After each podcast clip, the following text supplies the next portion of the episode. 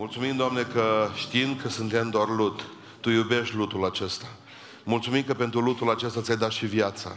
Și mulțumim, Doamne, că avem cuvântul Tău în seara aceasta, care ne poate învăța încă o dată cum să trăim frumos și cum să te așteptăm mai bine. Mulțumim, mulțumim, mulțumim, amin. Cuvântul Domnului în această seară, Apocalipsa, capitolul 11, de unde vom citi primele două versete. Uh, Apocalipsa, capitolul 11, primele două versete. Apoi mi s-a dat o treste asemenea unei prăjini și mi s-a zis, scoală-te și măsoară templul lui Dumnezeu, altarul și pe cei ce se închină în el. Dar curtea de afară a templului, lasă-o la o parte nemăsurată, căci a fost dată neamurilor, care vor căca în picioare Sfânta Cetate 42 de luni, spune Cuvântul Dumnezeu, și să ocupăm locurile.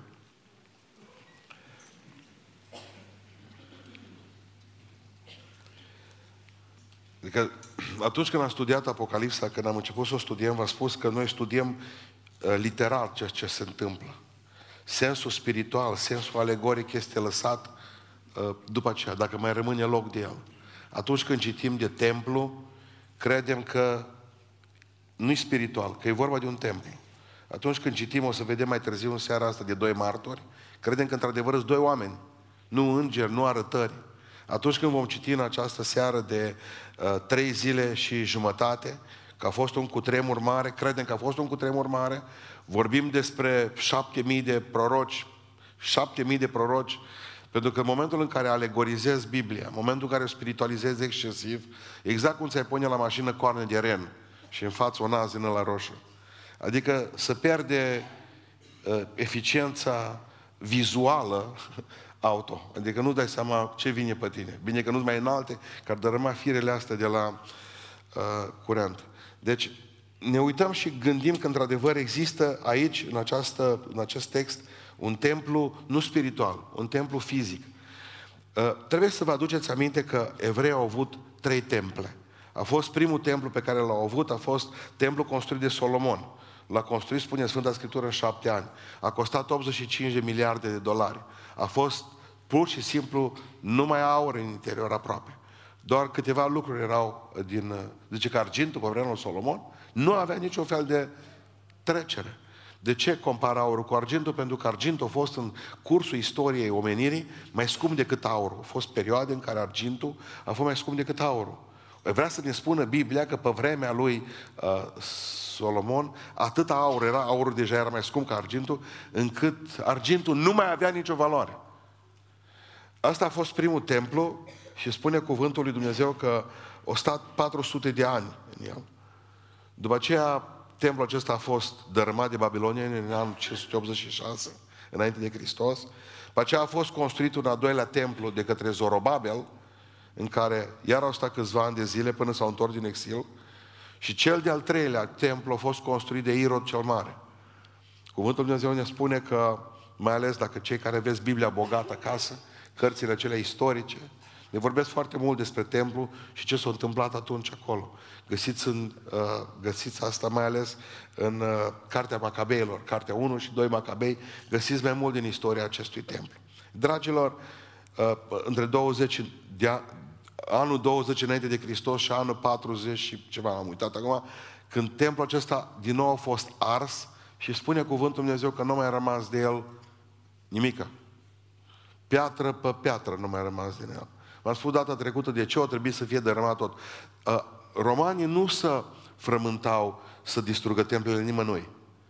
Numai că atât aur cât a fost în, în templul acesta, toată grăsimea de la animale se spune că erau aproximativ 200 de, de tone de grăsime sub templu. Grăsimea de la, de la, uh, de la animale jerfite erau toate sub templu. Grăsimea respectivă s-a aprins. Tot aurul care a fost în templu s-a topit și a curs printre pietre. Soldații romani, ca să scoată aurul, o trebuie să ia ranga și fiecare piatră din aceea tăiată, o trebuie să o scoată afară ca să scoată aurul căzut între pietre. Așa s-au ajuns ca să se împlinească ceea ce a spus Hristos. Piatră pe piatră nu va rămânea în tine. E bine, nu mai rămas astăzi din, și, și astăzi locul acela a templului pentru cei care vă duceți pe Moria, da? Pe Moria este templu. Locul acela este strivit între două moschei. Gândiți-vă numai cum va trebui să negocieze anticrist cu musulmanii ca să cedeze supremația muntelui Moria, unde astăzi ei sunt șefi, și să se ducă evrei să-și planteze moscheea, uh, vă rog să mă iertați, templu, între cele două moschei. Gândiți-vă numai că astăzi evreii nu mai au decât o bucată din zidul vechi. L-au numit zidul plângerii, atât le-a dat Dumnezeu și cei care v-au dus în Ierusalim, vedeți cum stau toată ziua lovindu-se cu capul de zidul ăla și punând scrisori la Dumnezeu, când ai de gând să ne ajuți să restaurăm templul acesta. Nu văd păstora Salvină, e ce, nu e ce. Nu e ce. Avea o cântare care poate că o pune să o cânte data viitoare, exact cântarea tristă a evreilor care au spus când ai de gând să ridici înapoi templul acesta. E bine, templul acesta va fi reconstruit de anticrist. Deci numai el va avea puterea să negocieze cu toate puterile și să construiască din nou templu. Dar până atunci, rabinii, rabinii se pregătesc să devină preoți. Unul dintre foștii mei colegi, v-am mai spus odată, de mină, a primit scrisoare și a spus în felul următor. Tu nu ești român, tu ești evreu. De la Tel Aviv a venit scrisoarea. Și a spus, uite, seminția ta până la neamul lui Levi. Ești levit. Dacă vrei să vii în țara noastră, ți se vor organiza toate drumurile, tot ce trebuie, te muți, te muți cu familie, cu tot.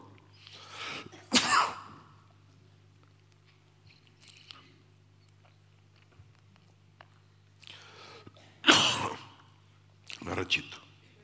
A fost de bolnav. Am simt că îmi pierd vocea. Vreau să vă spun ce mai important acum. Că leviții se pregătesc de, de ziua aceea frumoasă. Când vor sluji înapoi în templu. Numai că problema cu ei va fi în perioada aceasta că Anticrist va rupe legământul cu ei și va persecuta. Leviții și preoții vor muri primii. Ei, E atât de frumoasă istoria aceasta a lor și spuneam studenților ieri, pentru că e paralelă cu a noastră. Niciodată istoria lui Israel nu s-a întâlnit cu biserica, cu istoria bisericii.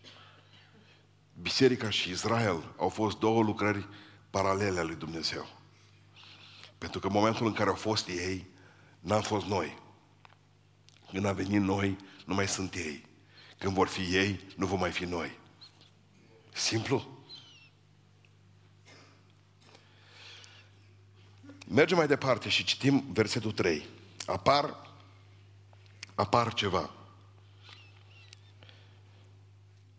Doi martori noi. Voi da celor doi martori ai mei să procească îmbrăcați în saci 1260 de zile. Acestea sunt cei doi măslini și cele două sfeșnice care stau înainte Domnului Pământului. Dacă umblă cineva să le facă rău, le iese din gură un foc care mistuie pe vrăjmașii lor. Și dacă vrea cineva să le facă rău, trebuie să piară în felul acesta. Ascultați despre cei doi bărbați. Ei au putere să închidă cerul ca să nu cadă ploaie în zile prorociei lor. Și au putere să prefacă apele în sânge și să lovească pământul cu orice fel de urgie, ori de câte ori vor voi. Când își vor isprăvi mărturisirea lor, fiara care se ridică din adânc va face război cu ei, îi va birui pe cei doi martori și îi va ucide. Bine. Și trupurile lor moarte vor zăcea în piața cetății celei mari, care în înțeles duhovnicesc se cheamă Sodoma și Egipt, unde au fost răstigniți și Domnul lor. Unde a fost răstignit și Domnul lor. Interesant. Nu m-am gândit la lucrul ăsta până în clipa aceasta. Cred că n-am fost atent la versetul ăsta. Observați cum numește Dumnezeu uh, Ierusalimul. Sodoma. Și îl numește Egipt. Ei din Egipt au venit în, în, în Israel. Și totul zice, ați făcut voi din Ierusalim un Egipt. Și oamenii din orice norod, din orice seminție, din orice limbă și din orice neam vor sta trei zile și jumătate și vor privi trupurile lor moarte și nu vor da voie ca trupurile lor moarte să fie puse în mormânt. Și locuitorii de pe pământ se vor bucura și se vor veseli de ei și își vor trimite daruri unei altora pentru că acești doi proroci chinuise pe locuitorii pământului. Dar după cele trei zile și jumătate, Duhul de viață de la Dumnezeu a intrat în ei, s-au ridicat în picioare și o mare frică a apucat pe cei ce au văzut. Și au auzit din cer un glas tare care le zicea, suiți-vă aici. Și s-au suit într-un nor spre cer, iar vrăjmașii lor au văzut. În clipa aceea s-a făcut un mare cutremur de pământ și s-a prăbușit a zecea parte din cetate. Șapte mii de oameni au fost uciși în cutremur acela de pământ. Și cei rămați s-au îngrozit și au dat slavă Dumnezeului cerului. A doua nenorocire a trecut. Iată că a treia nenorocire vine în curând. De să vedem ce cu martorii ăștia doi. De suntem, să ne, să ne gândim unde suntem. Suntem în timpul necazului cel mare, la mijlocul necazului cel mare. La început, Anticrist îi va ajuta pe evrei ca să construiască templu și evreii vor fi mulțumitori lui Anticrist că îl lasă să construiască templu între cele două moschei. Bun, dar în momentul în care e templu gata, n-apucă preotul, marele preot să strige spre Dumnezeu prima rugăciune, că vine Anticrist și zice, eu sunt Mesia, trebuie să vă închinați mie, nu v-am făcut eu templu. În clipa aceea evreii vor spune, nu, nu ești tu Mesia. Și în momentul ăla se va dezlunțui pe, pentru evrei o prigoană cum n-au avut-o niciodată. Nu Auschwitz, nu șase milioane sau câți o fi murit de evrei la doilea război mondial. Nu se poate compara cu, cu ceea ce se va întâmpla atunci. Dar în momentele acestea de criză, la mijlocul necazului cel mare, apar doi oameni, doi martori al lui Dumnezeu, care le spun evreilor. Deci trebuie să fie dintre evrei. Ce ați făcut? Știți că în urmă cu 2000 de ani ați ucis pe cineva pe dealul Golgotei. Voi ați crezut că e fiul dulgherului din Nazaret. Nu, era Mesia. El era adevăratul Mesia. Și noi, pe care ne cunoașteți, noi vă spunem acest adevăr despre el. Bun, dar care să e doi? Să-i cunoască Israelul, să știe despre cine e vorba. E bine, 1260 de zile. Așa spune cuvântul Dumnezeu. Suntem acolo. Calendarul profetic, de unde ne dau cifrele astea, nu are 365 de zile. Profeții au un calendar de 360 de zile. E bine, deci exact la trei ani și jumătate, spune Biblia, exact la trei ani și jumătate, apar cei doi martori care își desfășoară activitatea atunci, în momentul acela. Nu știm cine sunt. Biblia, fraților, surorilor, nu scrie. Dar putem, avem doar trei variante. Unu, Enoch, doi, Ilie, 1 și 2, și mai apare al treilea care ar putea să fie în locul lui Enoch, care ar putea să fie Moise. Dar haideți să ne uităm puțin la ei. Părerea mea este că, de fapt, cei doi martori sunt Ilie și Enoch. Și o să vă spun de ce. Ce ne încurcă și ar vrea să spună mulți uh, că ar fi Mo- Moise, vă rog frumos să vă uitați în versetul 6. Iau putere să închidă cerul ca să nu cadă ploaie în zile prorociei lor. Care dintre profeți au avut putere să închidă cerul să nu cadă ploaie? Ilie, bun, da, și au putere să prefacă apele în sânge și să lovească pământul cu orice fel de orgie, ori de câte. Cine a prefăcut apele în sânge? Moise. Bazat doar pe, part, pe ideea aceasta că ar putea preface la cuvântul lui să prefacă apele în sânge, ar zice, mai ar putea să fie Moise. O să vedeți ce ne încurcă. Haideți să ne uităm puțin, oare primul dintre cei doi profeți, dintre cei doi martori, să fie Ilie. Ce, ce avem aici? Zice cuvântul Dumnezeu Maleahi 4, 5 și 6, deci capitolul 4, versetul 5 și 6. Voi trimite în ziua Domnului pe Ilie, care se va întoarce inima părinților spre copii, a copiilor spre părinți, a soțului spre soție și a soției spre soț. În ziua Domnului. Aceasta este ziua Domnului. Deci Dumnezeu spune că îl va trimite pe Ilie înapoi. Pe Sfântul Proroc Ilie, dezviteanul, îl va trimite înapoi pe pământ. Problema este că ne încurcă Matei 17 cu 12. Zice Domnul Iisus Hristos la un moment dat, adevărat, adevărat vă spun că Ilie o și venit deja. Măcar nu l-ați văzut voi. Ucenicii au înțeles că le spusese despre Ioan Botezătorul. Aici nu e o reîncarnare. Să nu cumva să credeți și să nu ne împingă diavolul să ne gândim că reîncarnarea ar fi biblică. Nu e biblică. Nu cumva să credeți că sufletul lui Ilie a trecut în sufletul lui Ioan Botezătorul și că de fapt Ioan Botezătorul nu e altceva decât Ilie încarnat. Nu! De fapt, putem găsi așa. uh, Luca în capitolul 1, versetul 17, când vorbește despre Ioan Botezătorul, zice că a venit în Duhul și în puterea lui Ilie. Nu Ilie, nu în carnea lui Ilie, nu în sufletul lui Ilie, ci în Duhul și puterea lui Ilie. Ce vrea să spună că Ioan Botezătorul, de ce seamănă cu Ilie? Avea același Duh înfocat. Uh, era omul acela puternic care nu se temea de nimeni. Spunea, ăsta e cuvântul Lui Dumnezeu, ăsta e adevărul, așa trebuie să credeți. Ăsta e Duhul și puterea lui Ilie. Bun. Care e problema? Țineți voi minte cum a plecat Ilie la cer. Vă mai aduceți aminte? Căruța. Caie venit și l luat. Problema este că cerul nu poate moșteni viața temporară. Suntem condamnați să trăim și să murim pe pământ. Cei care veți prinde pământul, răpirea, va trebui să fiți schimbați într-o clipă. Voi nu veți gusta moartea. Dar omului, spune Biblia, în cartea uh, evreilor, în capitolul 9, versetul 27, oamenilor le este rânduit să moară o singură dată. Oamenilor le este rânduit să moară. Deocamdată lui Ilie nu i-a fost rânduit să moară. Trebuie să moară, că e om. Trebuie să vină înapoi de acolo. O mers cu căruță, va veni cum va putea înapoi ca să moară. Avem clară ideea că Elie nu a murit și că trebuie să vină să moară. Problema este puțin mai complicată, spuneam că e Enoch. Din ce cauză? Că ar fi zis că ar fi Moise, nu Enoch. Că au puterea să închidă cerul și să prefacă apele în sânge, ăsta e Moise. Numai că Moise a murit. Fratele Domnului Iisus Hristos, Apostolul Iuda, spunea la un moment dat următorul lucru. Vă mai aduceți aminte când zice că diavolul s-a certat cu cine? Îngerul se certa cu satana pe trupul lui Moise. Pe trupul mort al lui Moise. Când a fost vorba de îngropare. De ce nu a vrut? De ce nu a vrut uh, îngerul să știe evreii unde l-a îngropat, unde a îngropat Moise. Din cauza lui Arsenie Boca. Sau din cauza oricărui sfânt. Dumnezeu nu vrea ca sfinții lui să fie sfinții care mor, ci sfinții care sunt în viață. Ziceți amin. amin. Cel care trăiește în viață frumos, moare și frumos. Se cuvine să respectăm memoria celor care au fost sfinți și au plecat dintre noi. Dar se cuvine să înțelegeți că unul singur merită tot închinarea noastră. Iisus Hristos Domnul. Dumnezeu ascunde de obicei sfință, pe care știe că ar putea să folosească poporul câte un os de la ei și, afla, și ascultați-mă.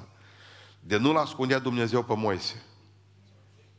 Fiecare își lua câte o bucățică de la el. Pentru că Moise a fost Moise. Dumnezeu când are un sfânt îl ascunde.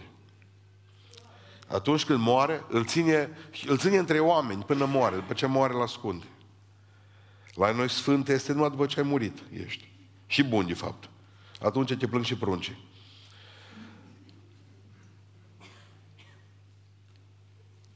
Și soțul. A, ce soție am Și soția. A, ce soț. Cum muri studiță și nu gătași baia.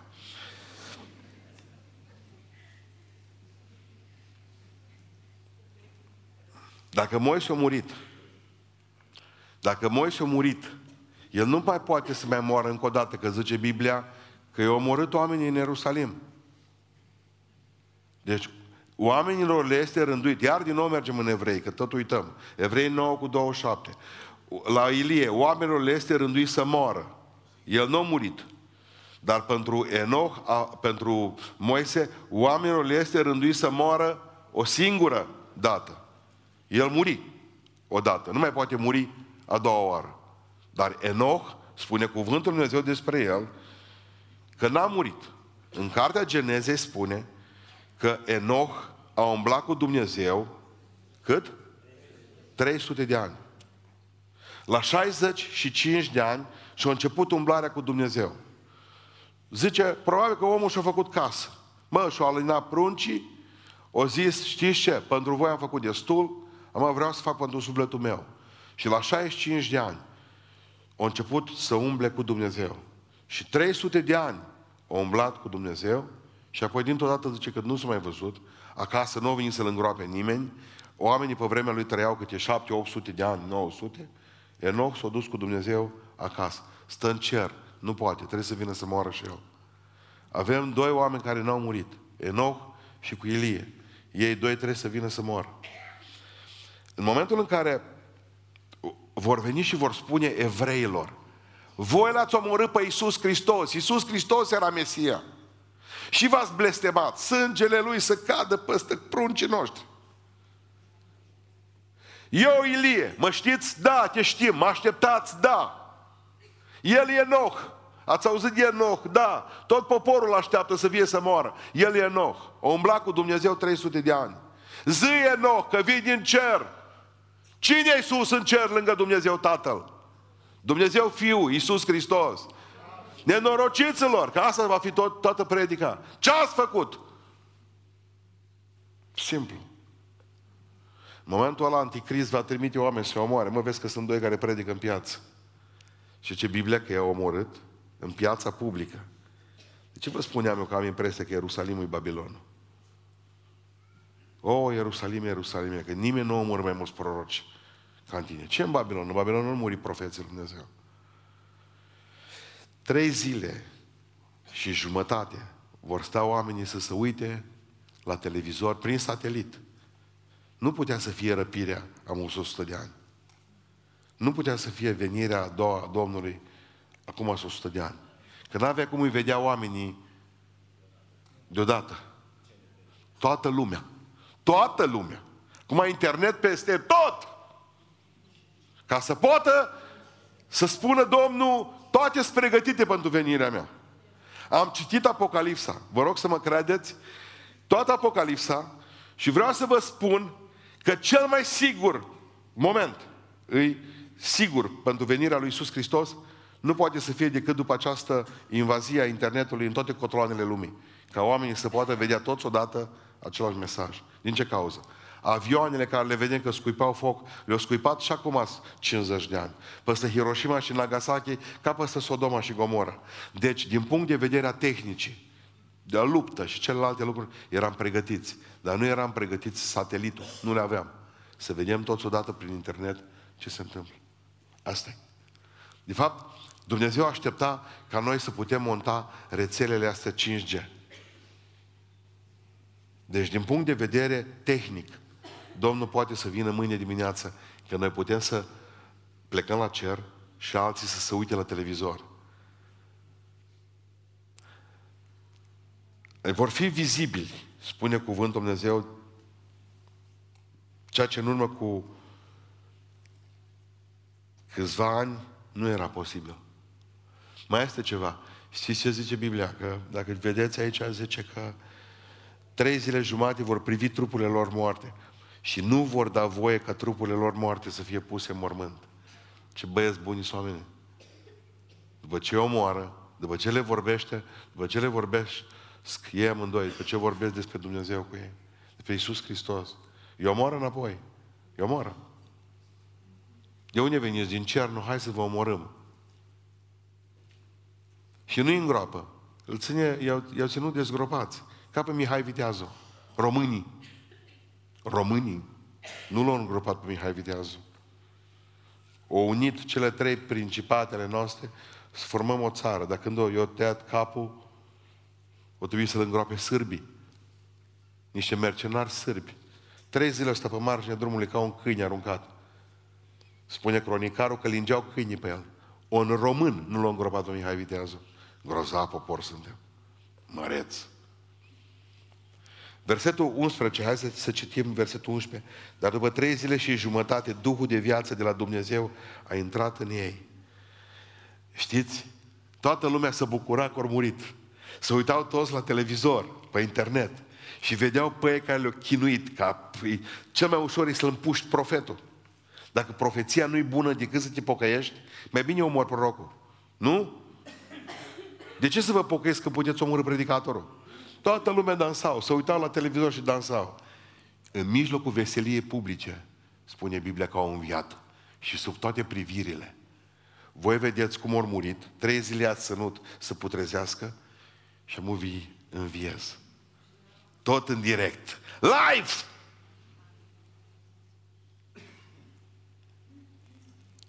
Dumnezeu să supără, spune Biblia. Și am auzit un glas din cer care zicea, suiți-vă aici voi doi. Observați cum îi suie și pe ei. S-au suit într-un nor spre cer, iar vrăjmașii nu i-au văzut. În clipa aceea s-a făcut un mare cu tremur de pământ și s-a prăbușit a zecea parte din cetate. Șapte mii de oameni au fost uciși în cutremurul acela de pământ. Și cei rămași s-au îngrozit și au dat slavă lui Dumnezeu. Și ce e interesant cu versetul 13? E pentru prima dată în cartea Apocalipsei, când oamenii dau slavă lui Dumnezeu.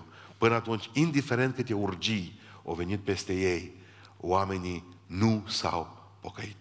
Și n-au dat slavă lui Dumnezeu. Dar acum când au văzut ce s-a întâmplat, m-au zis, e mâna mare a lui Dumnezeu.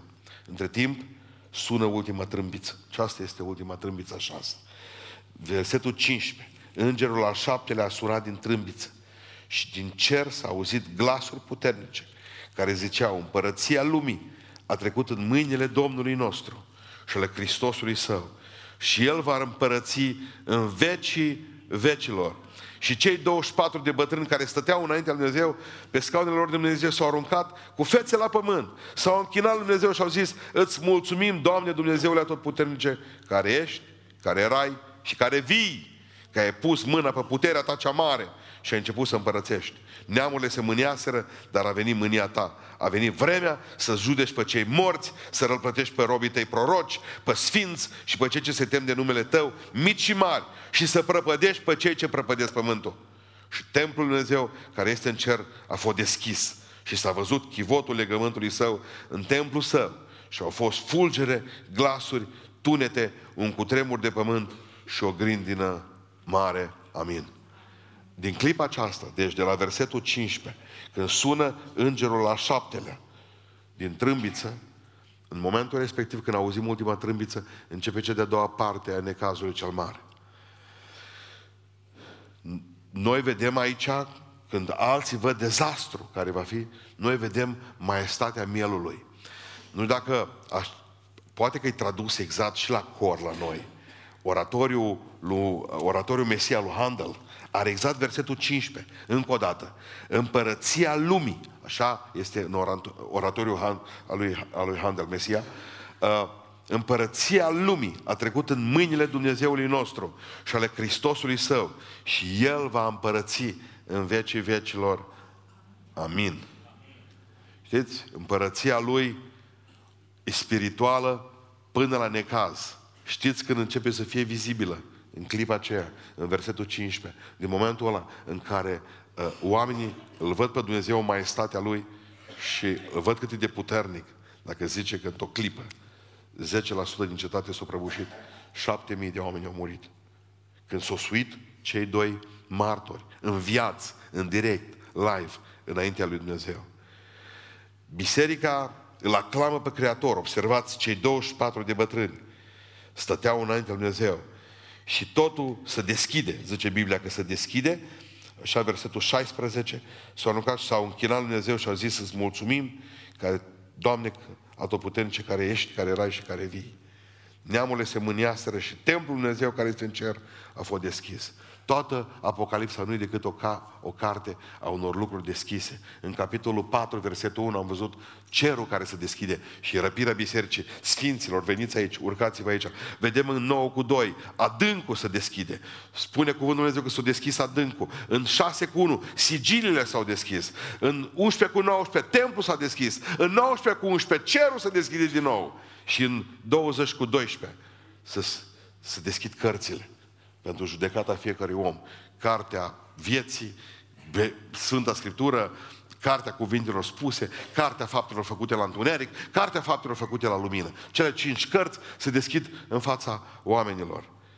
Acum, știți ce mă încurcă cel mai tare? Versetul 19. Și templul lui Dumnezeu care este în cer a fost deschis și s-a văzut chivotul legământului său. Mă, acum e problema.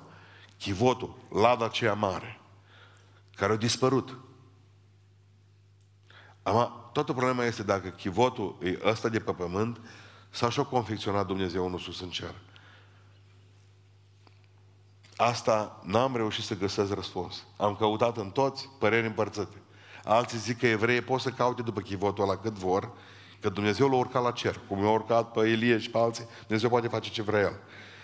Alții spun că Dumnezeu ar fi făcut un chivot mare, acolo sus în cer, înainte de a face chivotul, că de fapt chivotul de pe pământ nu era altceva decât o copie mică, măruntă, a chivotului lui Dumnezeu din cer. Asta este părerea foarte multor specialiști. Nu știu. Știu că dacă cumva chivotul ăsta care l-au avut evrei în templu și nu-l mai găsesc, e ăla care de Dumnezeu și l-a cărat sus în cer, poate să caute Indiana Jones după el până vine rău, arca legământului. Uh, nu m-am frământat nici foarte tare. Am citit o jumătate de ceas, n-am găsit răspuns. Știți de ce? Până atunci, până atunci, până la templul ăla, voi sunteți templul lui Dumnezeu. Deci până la templu, ai nu e o frământare pentru mine. Să-și facă evrei templu, din partea mea facă la mu. Deci nu-i treaba noastră cu templu. Trebuie să pricepeți foarte bine. Dumneavoastră nu mai aduceți nicio jertfă. Dumneavoastră ați crezut în jertfa care a fost adusă urmă cu 2000 de ani. Gata cu veței, gata cu oile, gata cu sângele, sângele lui Iisus Hristos, o dată pentru totdeauna. Nu mai avem probleme cu asta. Asta nu e problema noastră. Nici cu arca, unde e chivotul, arca legământului, unde e chivotul, unde sunt lucrurile, nu știu. Știu doar atâta că până când, uh, până când Dumnezeu uh, își caută evrei și și adună să facă mai târziu un templu cu ei, să se întoarcă din nou Dumnezeu cu privirea spre ei. Până atunci noi suntem templu al Duhului lui Dumnezeu și gata. Ne bucurăm pentru asta. Și mă bucur în această seară că am citit în sfârșit un capitol luminos. Pentru prima dată, oamenii dau slavă în Dumnezeu. Versetul 13, că oamenii l-au slăvit pe Dumnezeu. Eu n-aș dori ca tu să-i dai slavă lui Dumnezeu în necazul cel mare. Cinstit. Eu aș dori ca tu să nu fii atunci ce. Că cine îl va slăvi pe Dumnezeu în necazul cel mare, nu va fi niciodată mireasa lui Isus Hristos. Nu poți alege decât ori acum, ori atunci. Și Biblia zice că fă acum. Să nu cumva să credeți că dacă nu slăviți pe Dumnezeu aici, Dumnezeu vă ia și vă duce sus. Pentru că, de fapt, biserica noastră nu-i decât repetiție pentru ce va fi acolo sus în cer. Nu poți cânta cântecele lumii și sus să câți cântecele lui Dumnezeu. Nu poți să te rogi aici, pe pământ, doar bătându joc de rugăciune și să aștepți că acolo să ai o inimă de adorare. Biserica este repetiție. L-am spus data trecută, nu mai știu, cred că la începutul Apocalipsei, că noi ne-am mutat în București, în blocul ăla, bloc la marginea orașului București, ne-am dat seama că acolo i-au adunat pe oamenii dintr-un stat, ne-au spus oamenii de acolo, și i-au adunat în blocul ăla, Ceaușescu l-a făcut blocul nou.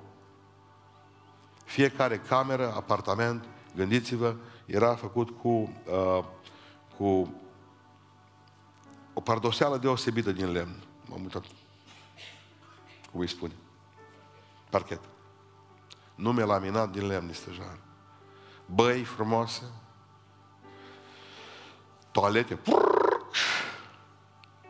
Ceaușescu de satul, făcut agricultură și toți oamenii din satul respectiv i-au băgat în uh, bloc. O uita să le spună, mă, vedeți care e situația. Vedeți că așa se trage apa.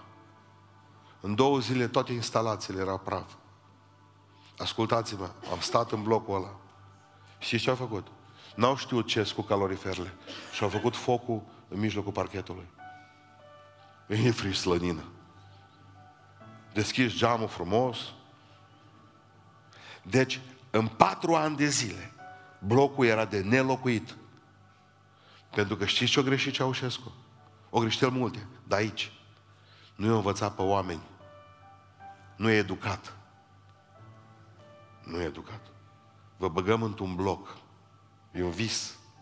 Nu trebuie să ieși 50 de metri la toaleta din curte, bătând toți câinii vecinilor până... Este în casă. Bucata aia de fier se încălzește, nu o arunca. Nu o tăia, nu o vinde la fervete. Se numește calorifer. Are un robinet.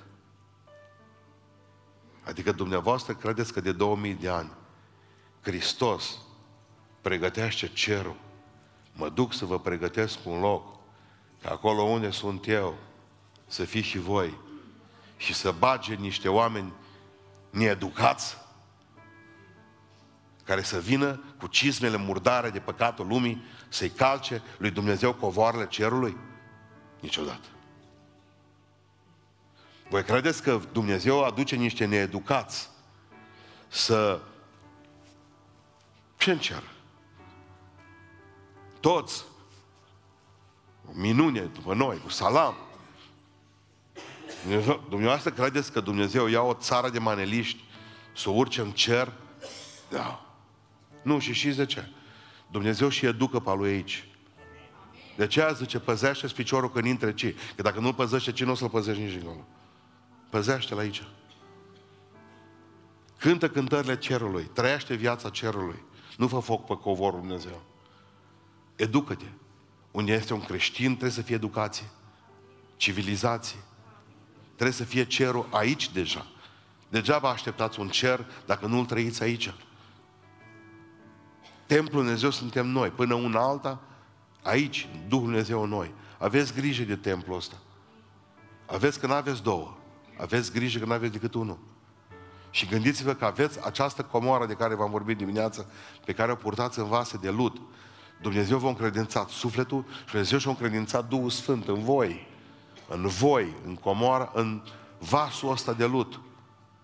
Haideți să ne ridicăm în picioare și să-i mulțumim Dumnezeu pentru ce ne-a învățat și în seara asta. Eu nu știu cine e 100% cei doi martori. Ilie și Enoch am zis că ar putea fi ei. Dar până atunci, tu trebuie să fii o martor al lui Dumnezeu. Să vorbești despre Isus Hristos. Tu nu l-ai văzut fizic, dar așa cum spunea Lidia de dimineață, l-a văzut spiritual când a vindecat-o.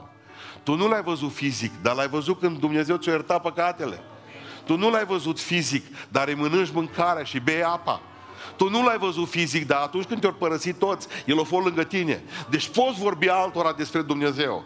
Poți să le spui, Dumnezeu s-a atins de mine. Dumnezeu mi-a mântuit viața. Dumnezeu mi-a schimbat viața. Ne rugăm cu toții Domnului și mulțumim pentru Isus Hristos și mulțumim pentru Duhul Sfânt care locuiește în noi și mulțumim pentru că suntem templul Duhului Sfânt. Dumnezeu ne încredințează lucrarea asta frumoasă și lăudăm pe Domnul aici ca să putem să lăudăm și dincolo. Amin.